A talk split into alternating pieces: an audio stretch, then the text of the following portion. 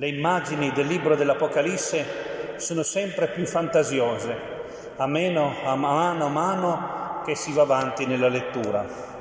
Al capitolo 12 c'è l'immagine della lotta tra il drago, che è il diavolo, e la donna vestita di sole, che sta per partorire, segno del popolo di Israele che ha generato il Messia, di Maria che lo ha partorito e della Chiesa che lo deve ripartorire nella sua seconda venuta, quella gloriosa.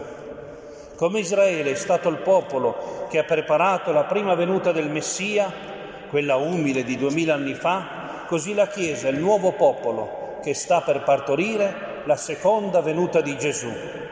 Il drago è il diavolo. Nel capitolo 13 il drago fa venire dal mare simbolo del male, come sempre nella Bibbia, fa venire dal mare due terribili bestie, segno del potere politico e delle ideologie che lo sostengono. Andate a vedere al capitolo 13 tutta la descrizione pittoresca di queste bestie che fanno proprio paura. Al capitolo 14 c'è di nuovo la visione dell'agnello sgozzato, eh? quindi Gesù, con i 144.000 cioè l'umanità salvata che comprende Israele, la Chiesa e un'immensa moltitudine di altri, 12 per 12 per 1000. Eh? Ormai conoscete il simbolismo dei numeri. E questo è stato letto nella prima lettura della messa di ieri. Poi compagnano tre angeli messaggeri. Beh, la parola angelo è colui che porta un messaggio. Il primo angelo ha un Vangelo eterno da annunciare agli abitanti della terra e ad ogni nazione. Questo angelo naturalmente siamo noi cristiani chiamati ad annunciare a tutti il Vangelo. Il secondo angelo annuncia la caduta di Babilonia, cioè dell'impero romano e di ogni potere umano.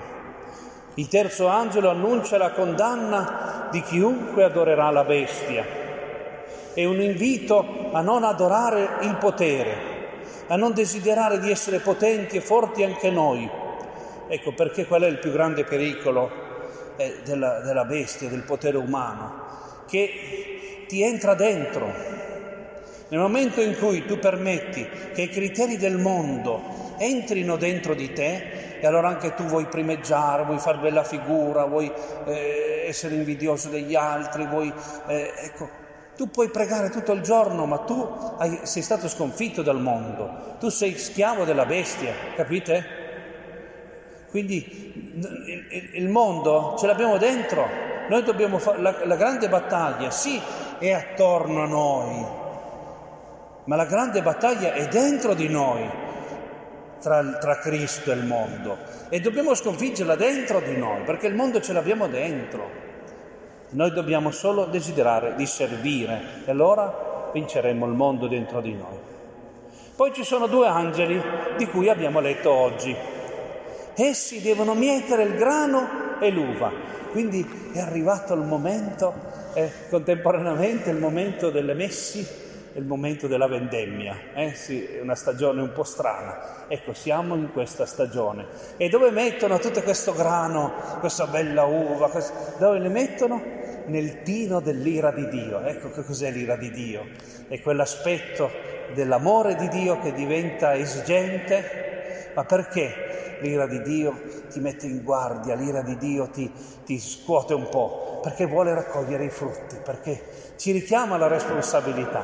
Quindi l'ira di Dio, vedete, non è per distruggerci, ma per veramente farci d- dare frutti. A volte ci pota, è vero, ma perché l'uva la, l'uva la poti, vero? Perché dia dei buoni frutti. È bellissimo, eh?